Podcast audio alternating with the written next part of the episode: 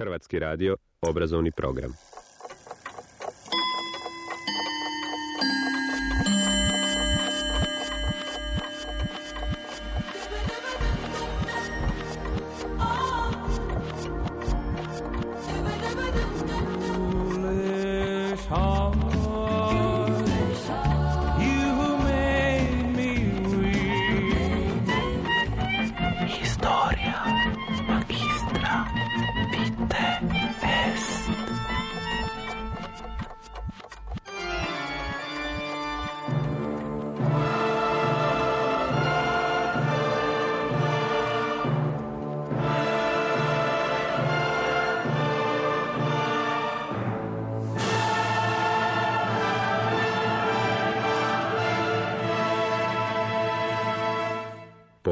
Četvrtkom.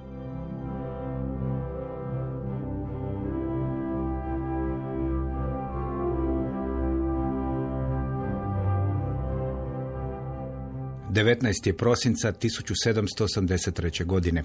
U Anapolisu, u Marylandu, u jednoj od 13 država koji su činile tek stvorene Sjedinjene američke države, ujahao je George Washington.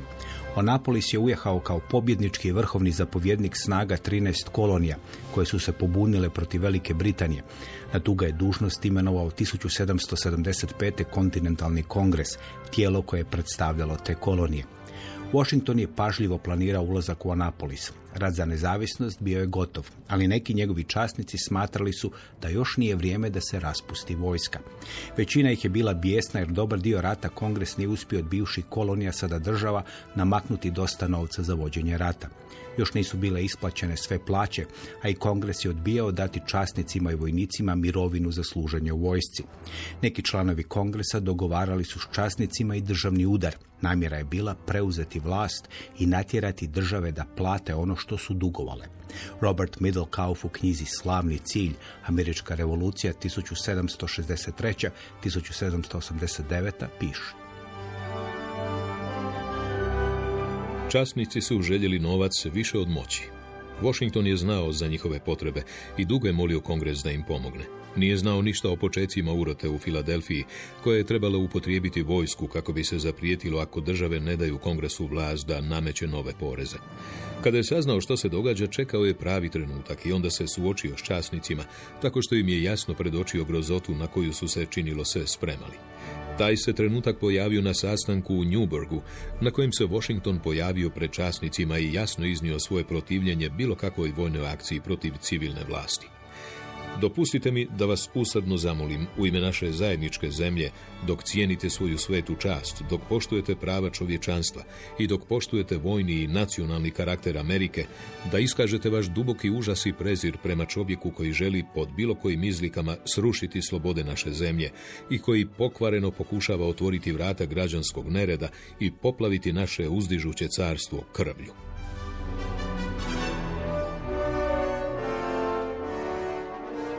Washington je smatrao da je ovim istupom umirio usijane glave. Nakon tog istupa u Newburgu došao je kraj rata i priznanje nezavisnosti Sjedinjenih američkih država.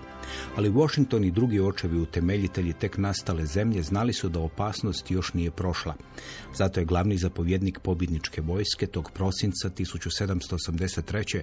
pažljivo planirao ulazak u Anapolis.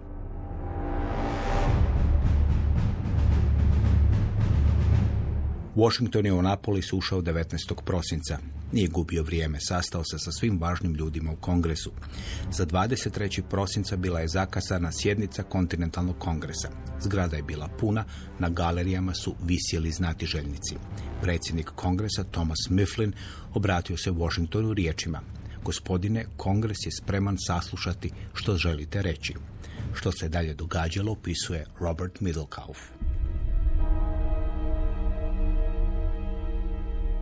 Washington je ustao, naklonio se kongresu, čiji su članovi skinuli šešire, ali se nisu poklonili.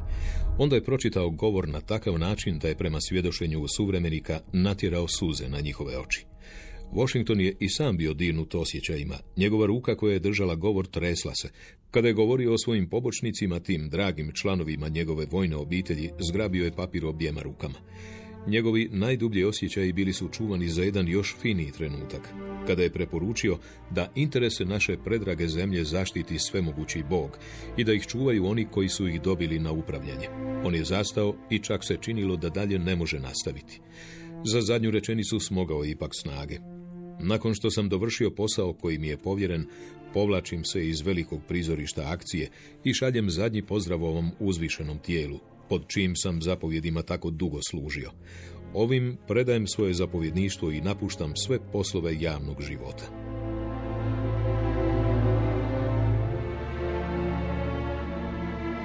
Da bi kongres dostojno odgovorio na taj govor, pobrinuo se pisac deklaracije nezavisnosti Thomas Jefferson.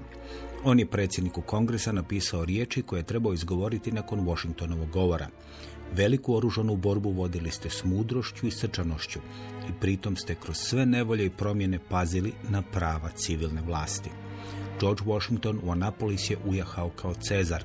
Iz Anapolisa se on, po uzoru na najbolje dane Rimske republike, nakon što je civilnoj vlasti predao zapovjedništvo nad vojskom, povukao na svoje imanje kao običan građanin. Činilo se da je potencijalno najteži trenutak za mladu državu dobro prošao.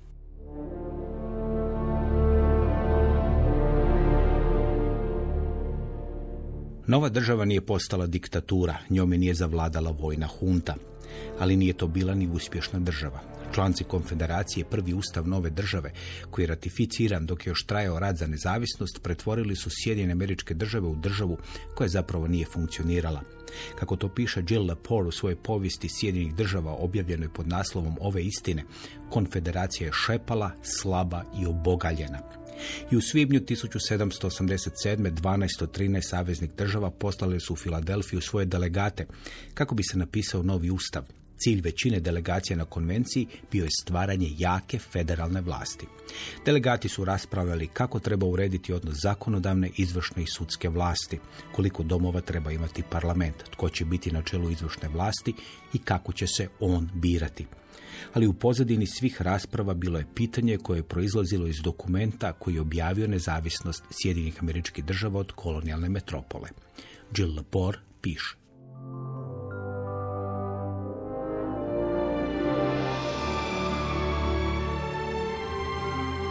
Američki eksperiment počiva na tri političke ideje. Ove istine, kako ih je Thomas Jefferson nazvao, politička jednakost, prirodna prava i narodni suverenitet.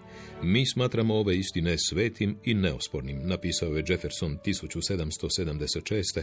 u nacrtu deklaracije nezavisnosti. Da su svi ljudi stvoreni jednaki i nezavisni, da od tog jednakog stvaranja oni vuku urođena i neotuđiva prava, među kojima su život, sloboda i težnja za srećom. Nakon što je Benjamin Franklin pročitao Jeffersonov nacrt, uzeo je pereo i precrtao riječi svetim i neospornim, te je sugerirao da su ove istine očite. Bilo je to puno više od igre riječi. Istine koje su svete i neosporne su Bogom dane i božanske. One su stvar vjere. Istine koje su očite, zakoni su prirode. Iskustveni i mogu se promatrati, stvari znanosti.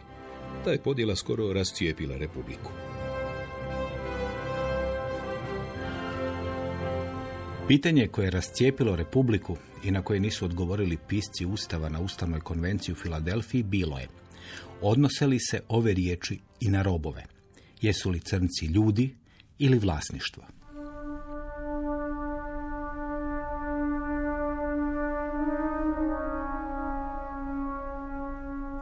Godine 1776. kad je objavljena deklaracija nezavisnosti u Sjedinim državama bilo je pola milijuna robova. Godine 1787. kada je napisan novi ustav, broj robova povećao se na 700 tisuća. Glavno je pitanje bilo kako se odnositi prema toj golemoj populaciji, kao prema vlasništvu ili kao prema ljudima. Michael Jerry Klarman u knjizi Pothvat tvoraca, stvaranje američkog ustava, piše. Većina delegata na konvenciju u Filadelfiji gledala je na Uniju kao tijelo koje se sastojalo od pet južnih i osam sjevernih država. Sjeverna granica Marylanda bila je crta koja ih je dijelila. U 1787. tih pet južnih država imalo je skoro isto stanovništvo kao i osam sjevernih, ako bi se brojili robovi. Prema tome, ako bi se robovi brojili kao slobodne osobe u svrhu određivanja zastupljenosti u predstavničkom domu, sjever i jug imali bi istu moć u toj grani nacionalne vlade. Ako se robovi ne bi brojili, onda bi jug bio značajno manje zastupljen u predstavničkom domu, jer je oko 40% njegovog stanovništva bilo porobljeno. Nije samo bilo sporno trebali robove brojati kao ljude. Pitanje je bilo trebali ih brojati kao vlasništvo. Bilo je onih koji su na konvenciji smatrali da bi vlasništvo, imovinski cenzus, trebao biti osnova za izračunavanje zastupljenosti u predstavničkom domu, donjem domu kongresa. I to je izazvalo sukobe. Michael J. Klarman piše. Bilo da je zastupljenost u predstavničkom domu utemeljena na vlasništvu ili na stanovništvu, delegati Južne Karoline inzistirali su na tome da se robovi broje kao slobodni ljudi. Neki delegati sa sjevera zauzeli su suprotan stav. Robovi se uopće ne bi trebali računati. Elbridge Gary iz Massachusettsa tvrdio je da ako se crnci koji su vlasništvo na jugu broje, onda treba brojiti stoku i konje na sjeveru. Morris se slično protivio ideji da se među svim oblicima vlasništva samo robovi broje u svrhu određivanja zastupljenosti u parlamentu. Predvidio je da će se građani njegove države Pensilvanije pobuniti na ideju da budu stavljeni u isti rang kao i robovi. Jesu li vlasništvo? Zašto se onda ne broji niti jedno drugo vlasništvo? Kuće u njegovoj Filadelfiji vrijede više nego svi jadni robovi koji prekrivaju rižine močvare u Južnoj Karolini.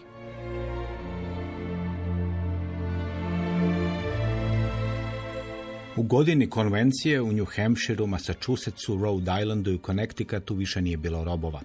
Robstvo u velikim državama, New York i Pensilvanija, bilo je na svom kraju. Ali u pet južnih država ono je ekonomski bilo bitno. Svima je na konvenciji bilo jasno da se robstvo, makoliko ga neki delegati smatrali odvratnim, neće ukinuti i da se one riječi iz deklaracije nezavisnosti neće odnositi na crno stanovništvo.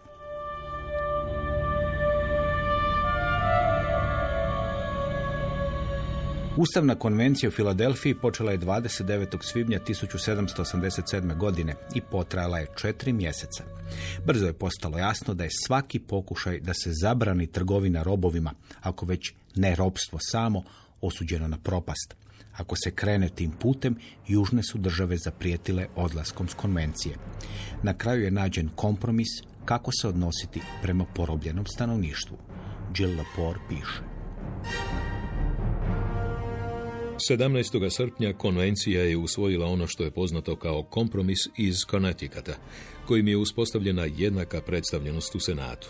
Dva su senatora trebala predstavljati svaku državu i predstavljenost razmjena stanovništvu u predstavničkom domu, gdje je jedan predstavnik trebao doći na svakih 40 tisuća ljudi. U zadnjem trenu ta je brojka promijenjena u 30 tisuća. Kako bi se odredilo predstavljanje, svaki se rob trebao brojiti kao tri petina osobe.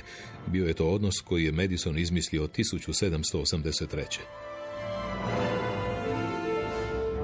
Taj kompromis išao na štetu sjevernih država. New Hampshire je na popisu stanovništva 1790. imao 140 tisuća stanovnika, jednaki broj kao i Južna Karolina. Ali Južna Karolina imala je 100 tisuća robova i zbog toga što su se oni brojali kao tri petine slobodne osobe, ona je u predstavničkom domu imala šest mjesta, New Hampshire četiri. Da nije bilo pravila o tri petine, sjeverne države nadjačale bi južne u predstavničkom domu sa 57 mjesta naprema 33. Ali taj je kompromis bio nužan da bi uopće bilo unije. Delegat Connecticuta Oliver Ellsworth izjavio je nakon kompromisa da će s vremenom robstvo više neće biti mrlja na našoj zemlji. Na pitanje jesu li robovi ljudi, ipak se neće tako lako i brzo odgovoriti. Govori profesor doktor Žarko Puhovski. Odgovor na pitanje tko su ti ljudi koji su stvoreni jednaki je pronađen u ratu. Sjever je pobjedio, iz niza razloga, obično se kaže imali su moderni kapitalizam, modernije, više novca, bolje oružje i tako dalje. Još uvijek postoje dijelovi e, juga SAD koji ne prihvaćaju sasvim tu činjenicu, ali kad kad ipak moraju. I u toj situaciji u kojoj je sjever pobjedio, pobjedio je koncept da su ljudi i oni crne boje kože. Nota bene, to se još uvijek nije odnosilo na one koje danas zovemo indigenous people odnosno na domorodce, kako su ih nekada zvali, odnosno na indijance, indijanke. I to se nije odnosilo na žene i dalje. Stvari su se opće razvijale užasno polagano. Nakon što se to dogodilo s vršetkom e, rata, građanskog rata, pojavio se čitav niz prepreka koji su opet amandmanima okidali. Recimo, e, imate amandman iz 64. godine, 1964. To je 24. koji zabranjuje da se naplaćuje taksa za glasanje. Dakle, da imate novac kao uvjet. Zabranjuje da se e, pismenost pojavljuje kao uvjet za glasanje. A problem je bio tomu što su u Americi funkcionirali tako da su se morali upisati za svake izbore na birački popis i onda su u 60. godinama mladi ljudi sa sjevera odlazili masovno na jug, down south, u akcije upisivanja crnog stanovništva prije svega, dakle Afroamericans u biračke popise da bi mogli glasati. Išlo se jako polagano. Išlo se jako oprezno s izuzetkom građanskog rata i tu se pokušalo djelovati oprezno, ali zbog sukoba interesa nije uspjelo. Išlo se nakon toga u sukob savezne federalne administracije sa njekanjem prava afroamerikanaca u svakidašnjem životu.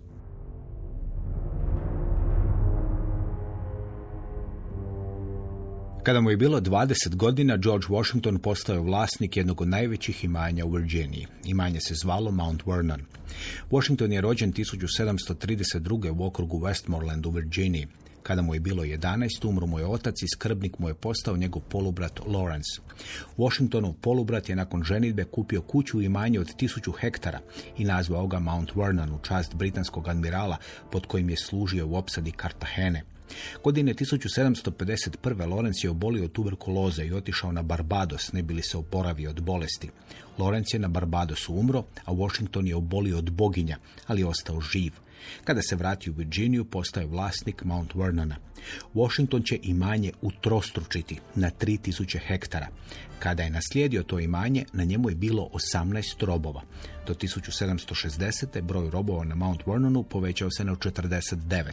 Na toliko je njih te godine platio porez. Kada je George Washington umro 1799. na njegovom je imanju bilo oko 300 robova. U svojoj oporuci te robove ostavio supruzi i naložio da se oni nakon njezine smrti oslobode. I Thomas Jefferson, pisac onih redaka iz deklaracije nezavisnosti, tome da su svi ljudi rođeni jednaki, da imaju pravo na život, slobodu i potragu za srećom, bio je robovlasnik. Godine 1768. on je počeo graditi kuću koju je nazvao Monticello i oko nje imanje. Do smrti 1828. Jefferson je u svakom trenutku posjedovao oko 200 robova. Enciklopedija Britanika u članku o njemu procjenjuje da je za života Jefferson posjedovao oko 600 robova. Čak i James Madison, čovjek najzaslužniji za pisanje američkog ustava, bio povezan s robstvom. Jill Lepore piše.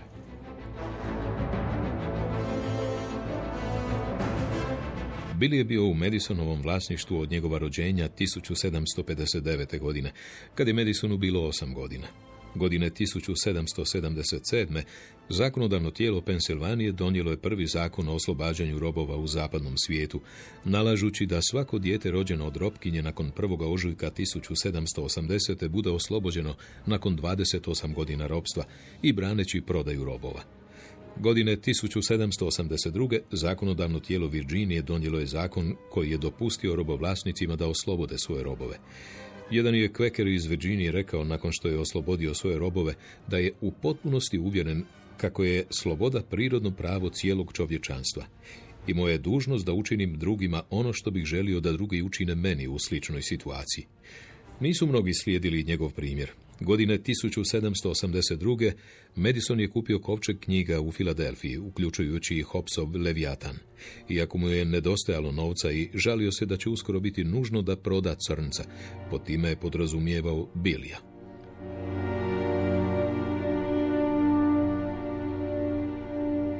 Kako to piše Jill Lepore, strašna ironija da pisac nacrta američkog ustava planira prodati čovjeka kako bi kupio knjigu iz filozofije spriječena je zbog onog zakona donesenog u Pensilvaniji.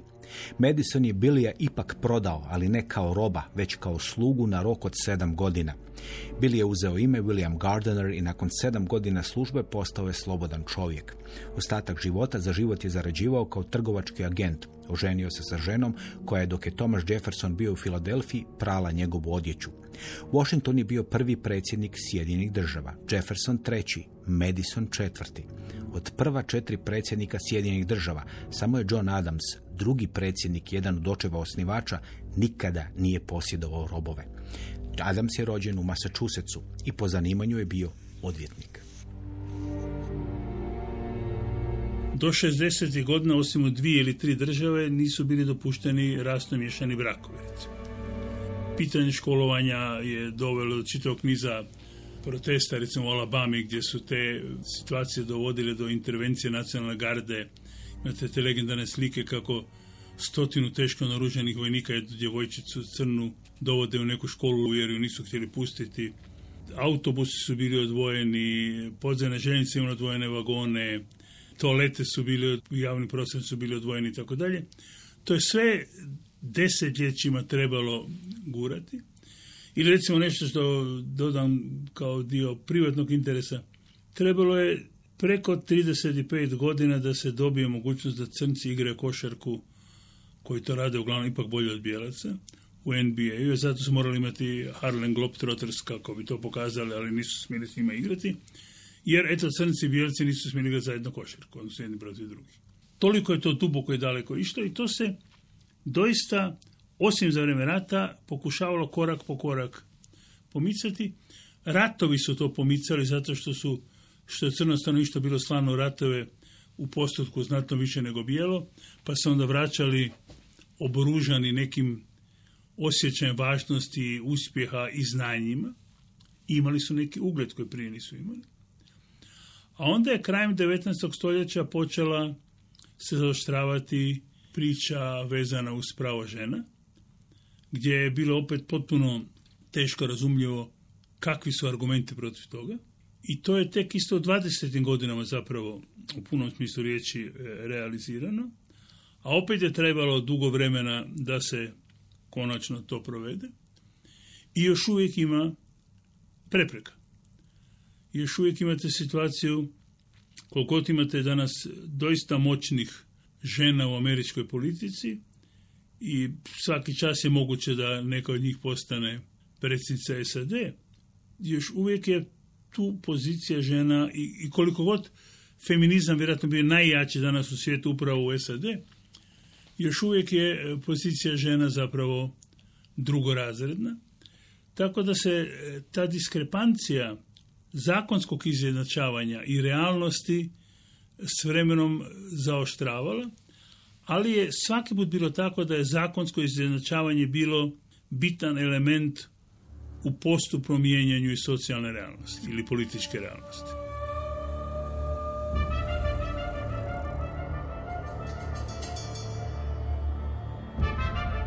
Ustavna konvencija u Filadelfiji trajala je četiri duga mjeseca. Vrijeme je većinu tog vremena bilo neobičajeno toplo.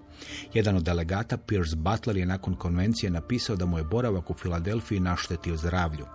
Dok se Ustav pisao, neki su se delegati pobojali da se s njime stvara i nova tiranska vlada.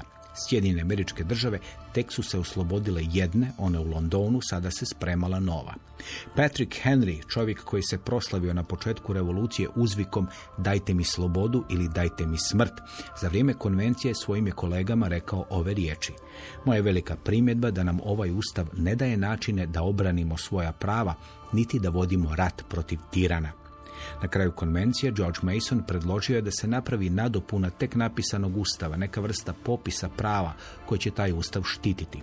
Prijedlog je odbačen od većine delegata jer su se bojali da bi dodatni posao mogao ugroziti ono što je do tada postignuto. Odmah nakon konvencije, kada je počeo postupak ratifikacije, postalo je jasno da je Mason bio u pravu. Protivnici ustava, takozvani antifederalisti, brzo su krenuli u napad. Jill Lepore piše. Antifederalisti su iznijeli optužbu da je Ustav urota protiv sloboda. I to ne samo zato jer nema povelja o pravima. Jefferson je iz Pariza iznio ovu pritužbu. Povelja o pravima je ono na što narod ima pravo protiv svake vlade na ovoj zemlji. Pod utjecajem Montesquieuova duha zakona, antifederalisti su vjerovali da su Sjedinjene države prevelike za republiku.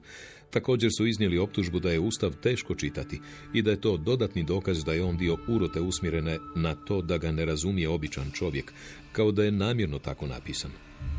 Ustav mudrog i slobodnog naroda, inzistirali su antifederalisti, treba biti očit jednostavnom razumu, kao što su očita slova naše abecede. Ustav mora biti poput zrake usmjerene prema oku javnosti, kako bi ga razumio svaki čovjek, objavio je Patrick Henry.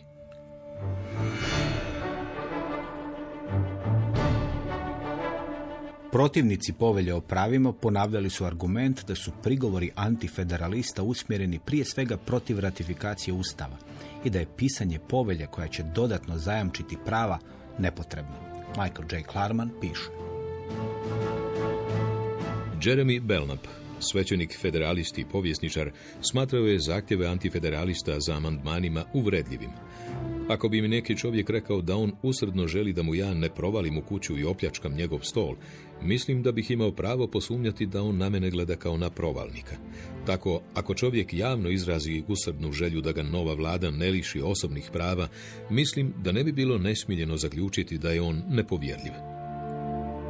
Kako je pritisak antifederalista jačao i kako je postupak ratifikacije postajao sve teži, Madison je odlučio početi rad na povelji o pravima.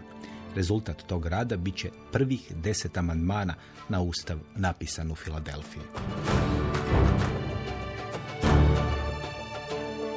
Za argumentaciju zbog koje dolazi do bilo frajci ili povelje o pravima je najbolje uzeti onu staru partijsku formulu kritika i samokritika.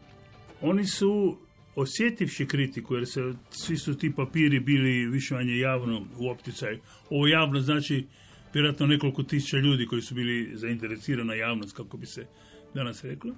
I oni su, dakle, zakonodavci, ono sad već ustavotvorci, vidjeli da su se previše bavili ovom vertikalnom diobom vlasti u smislu odnosa savezne države i država članica federacije, a da ne može biti e, uzeto u obzir dovoljno kako je određena zaštita pojedinaca.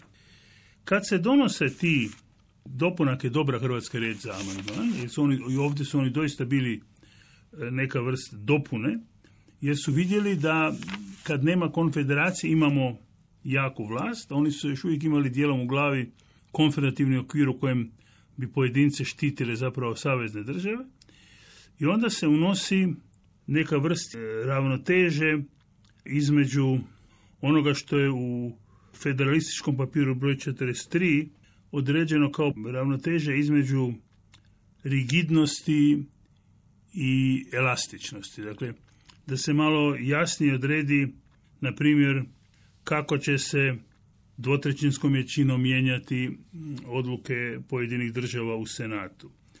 Ili kako će se jamčiti prava uhićenika, to se kasnije razvilo onu Miranda formulu, ili kako će se jamčiti, recimo, veoma interesantna formula, da nikakav religijski test ne može nikada biti zahtjevan kao kvalifikacija za bilo koju funkciju od javnog značenja u Sjedinjenim američkim državama.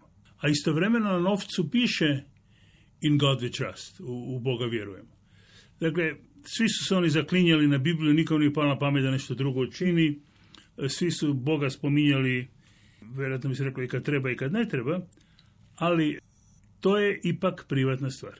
I ona ne smije biti uzimana u obzir. Tako da imamo neku vrst e, javnog registra, federalnog registra koji se bavi slučajevima koje treba posebno razmotriti i o kojima se onda tih prvih deset amandmana određuje kako će se, na primjer, prihvaćati odluke.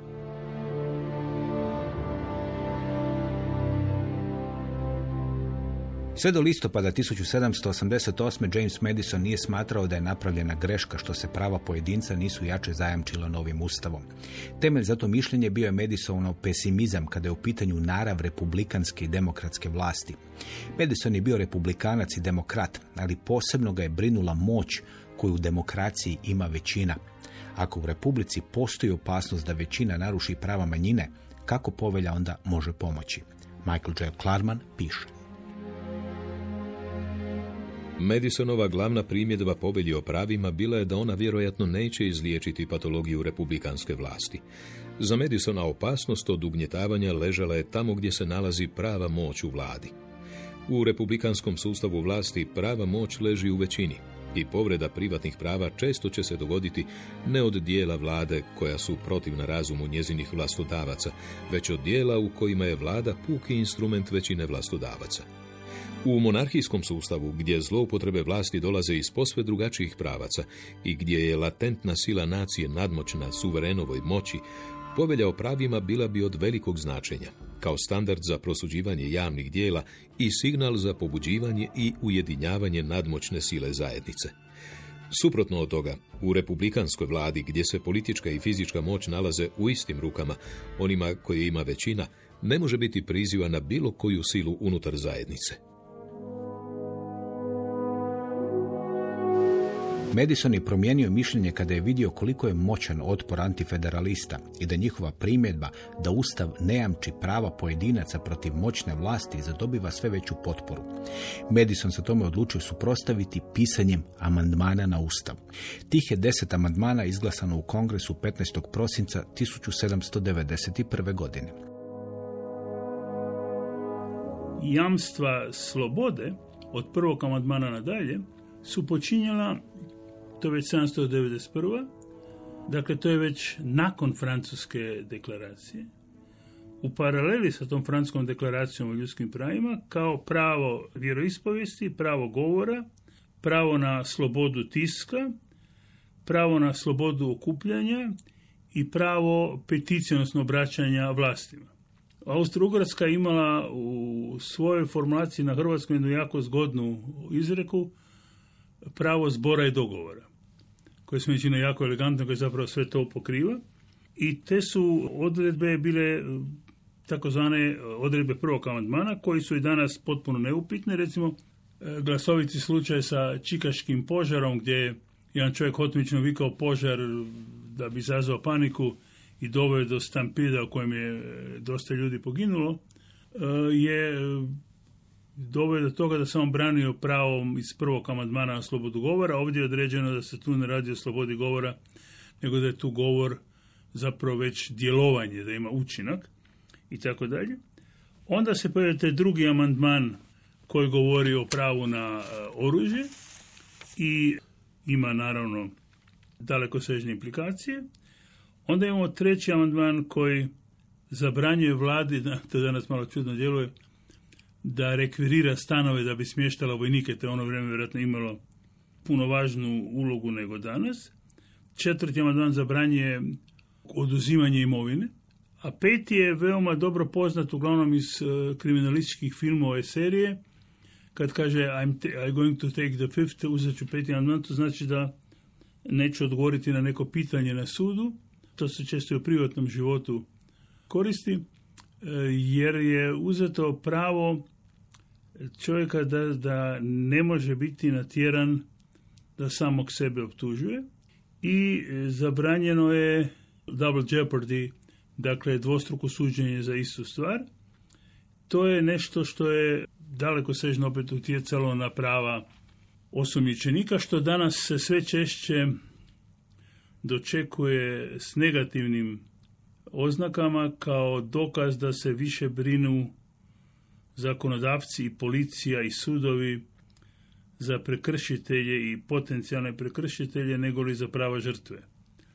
I tu uvijek imate pritisaka, ali za sad se još praksa i teorija, odnosno zakon, čvrsto drže toga da to pravo mora postojati, jer inače doista taj eh, due process of law, dakle taj korektno procedura pravna ne može biti održana.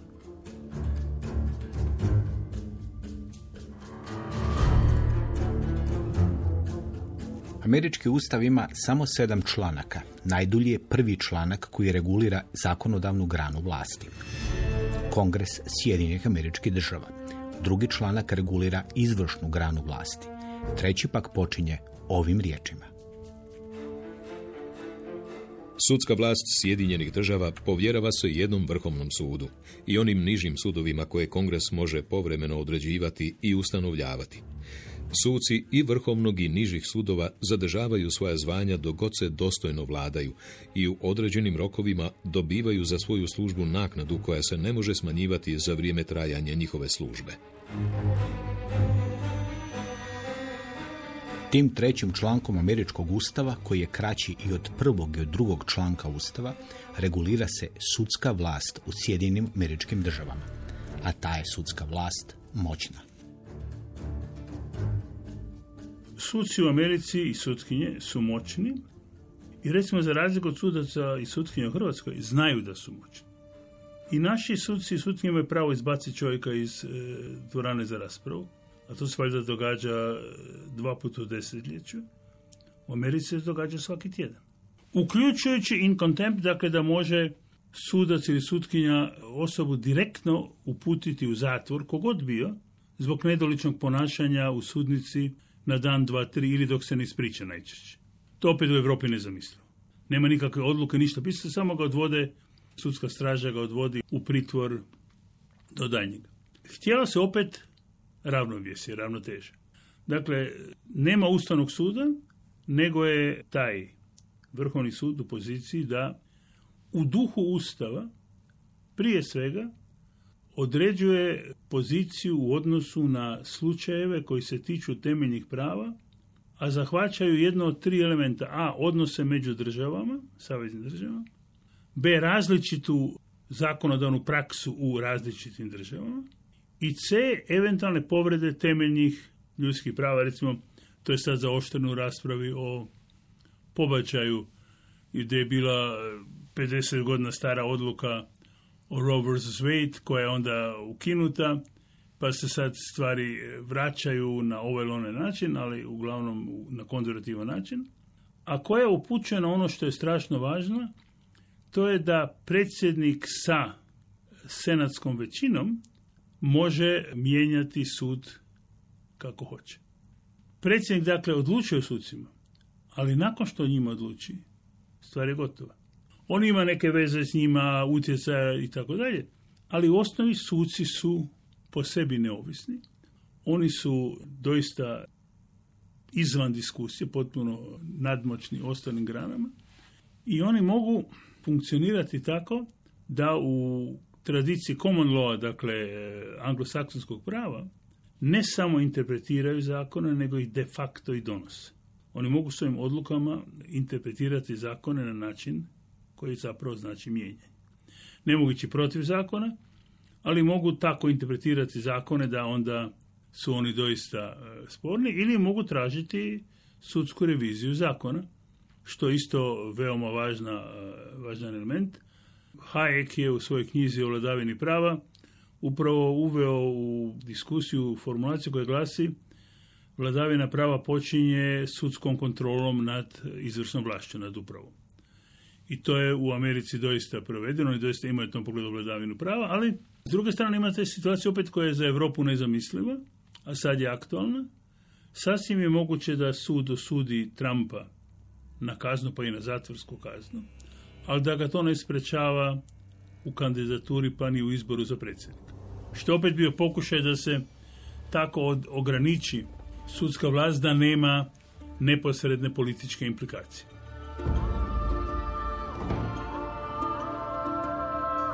Ratifikacija ustava napisanog u Filadelfiji nije išla lako. Odmah su se stvorila dva tabora, federalisti, pristalice ustava i antifederalisti, njegovi protivnici. Veliku ulogu u popularizaciji ustava imali su takozvani federalistički spisi, 85 članaka koji su napisali James Madison, John Jay i Alexander Hamilton sa ciljem da uvjere prije svega glasače u državi New York da treba prihvatiti novi ustav. Svi su ti članci potpisani s imenom Publius. Najviše ih je napisao Madison. Federalisti su novi ustav pokazali kao zadnju šansu mlade države. Alexander Hamilton je u devetom federalističkom spisu napisao. Čvrst savez je od izuzetnog značaja za mir i slobodu država koje ga sačinjavaju, kao što je i prepreka unutrašnjim razdorima i pobunama.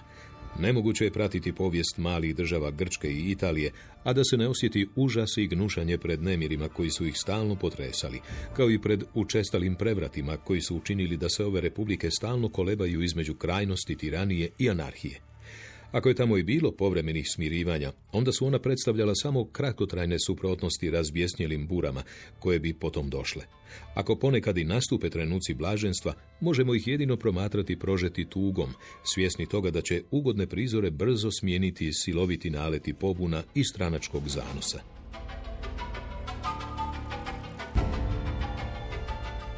Za antifederaliste ustav napisan u Filadelfiji bio je pokušaj da se Sjedinim američkim državama nametne tiranija jednaka onoj koju je namjeravala nametnuti vlada u Londonu. Zagovornici ustava bili su neprijatelji naroda i zaštitnici aristokracije. Ratifikacija nije bila laka. 9. siječnja 1788. pet ga je država ratificiralo. Connecticut, Delaware, Georgia, New Jersey i Pensilvanija. Ali sredinom siječnja, kada je počela ratifikacija u Massachusettsu, stvari su se zaoštrile. Ključne države za ratifikaciju bile su New York i Virginia. U Virginiji ustav je ratificiran s 89 glasova za i 79 protiv. U srpnju te 1788. zakonodavno tijelo Njujorka ratificiralo je ustav s 30 glasova za i 27 protiv. To nije zaustavilo žestoke sukobe oko ustava. Jill Lepore piše. Dan nakon glasanja, Thomas Greenleaf, jedini tiskar antifederalista u New Yorku, stigao je na večer kući i zatekao skupinu federalista kako iz mušketa ispaljuju hice u njegovu kuću. Napunio je dva pištolja, stavio ih u sanduk pokraj kreveta i krenuo na počinak. Probudili su ga usred noći ljudi koji su vikali ispred njegove kuće. Kada je svjetina počela razvaljivati vrata, razbijati prozore i bacati kamenje, Greenleaf je s prozora na drugom katu pucao u gomilu, pokušao napuniti pištolje, a onda se odlučio na bijeg. Nakon što su on, njegova žena i djeca jedva umakli kroz stražnja vrata, svjetina je preplavila njegovu kuću i ured i uništila tiskarski stroj i slova. Bio je to loš predznak za naciju utemeljenu na slobodi govora. Ratifikacija je bila agonija.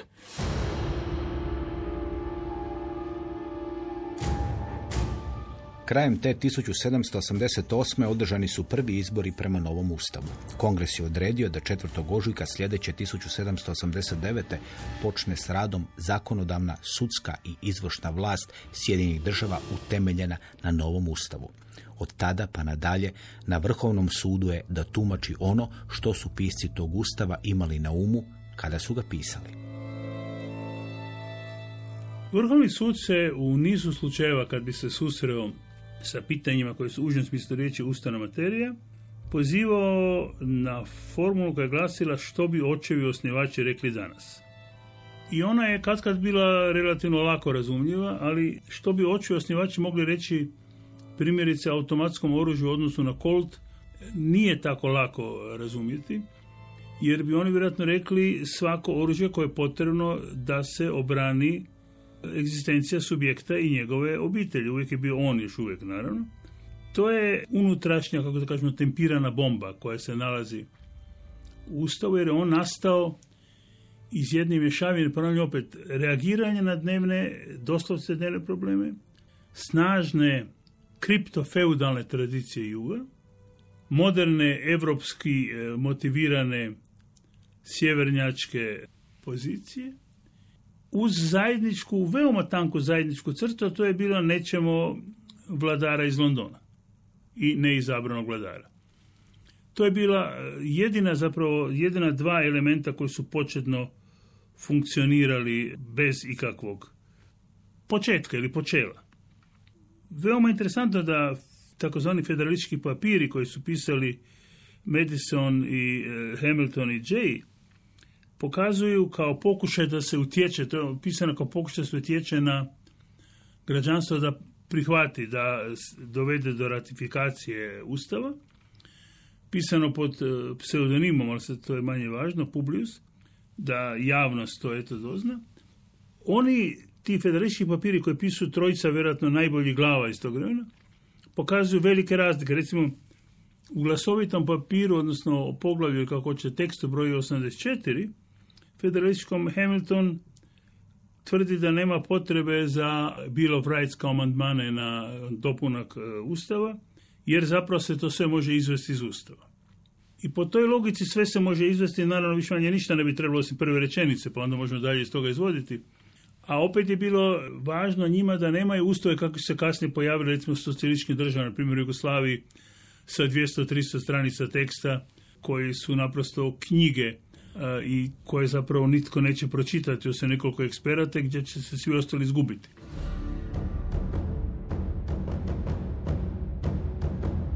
Ustavna konvencija u Filadelfiji kasnila je s početkom dva tjedna i trebalo je četiri mjeseca da se dogovori tekst koji je prvi puta pročitan u cijelosti 17. rujna 1787. godine. Predsjednik konvencije George Washington oslušao ga je u tišini. Benjamin Franklin zbog napada gihta nije mogao držati prigodni govor. Zamolio je Jamesa Wilsona da ga pročita. Ključne riječi govora bile su, gospodine, obraćao se Washingtonu, pristajem na ovaj ustav jer ne očekujem bolje i zato što nisam siguran da on i nije najbolji. U 16 sati delegati konvencije počeli su potpisivati zadnji od četiri lista na kojima je bio napisan taj prijedlog ustava. Dok su delegati potpisivali tekst ustava, George Washington je u tišini sjedio na stolici i gledao kroz prozor. Franklin se prisjetio koliko je dana proveo u radu na Ustavu, često se pitajući koje je doba dana i da li je sunce koje vidi kroz prozor ono koje izlazi ili zalazi. Dok je gledao kako delegati potpisuju ono što se dogovorilo u ta četiri teška mjeseca, Franklin je rekao, sada sam sretan jer znam da je to sunce koje tek izlazi, a ne zalazi. Ono što su ti ljudi dogovorili u kasno proljeće i ljeto 1787. još je i danas na snazi, govori profesor doktor Žarko Puhovski. Taj ustav je bio kratak, taj ustav je bio djelotvoran i taj ustav je zastupao temeljna načela liberalne demokracije i nuce, dakle u jezgri. Odnosno, iz njega su se mogla izvesti ta temeljna načela i ona su se iz njega izvela i Amerika jest najstarija država na svijetu koja je od uvijek bila demokratska. To ne znači ne da je najbolja država na svijetu, niti e, ne znači da to nije država koja je počela najviše ratova i tako dalje, ali to jest njezina karakteristika. I te neke formule o vladavini naroda ili puka, o kontroli vlasti, o vertikalnoj diobi vlasti su ušle, tako da kažem, kao opća mjesta u ustavno teorijsku materiju, ali i ustavnu praksu.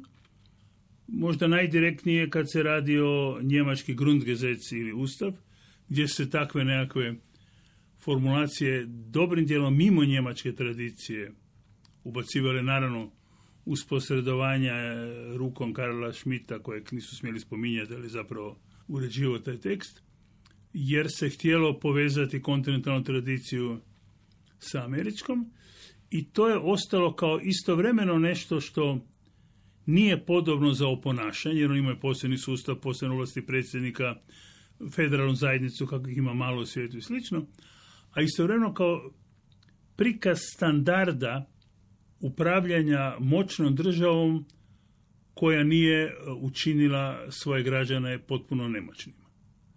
U kojoj mjeri je to uspjelo, to je drugo pitanje, ali to je taj ideal bez kojega nema smisla govoriti o Ustavu danas.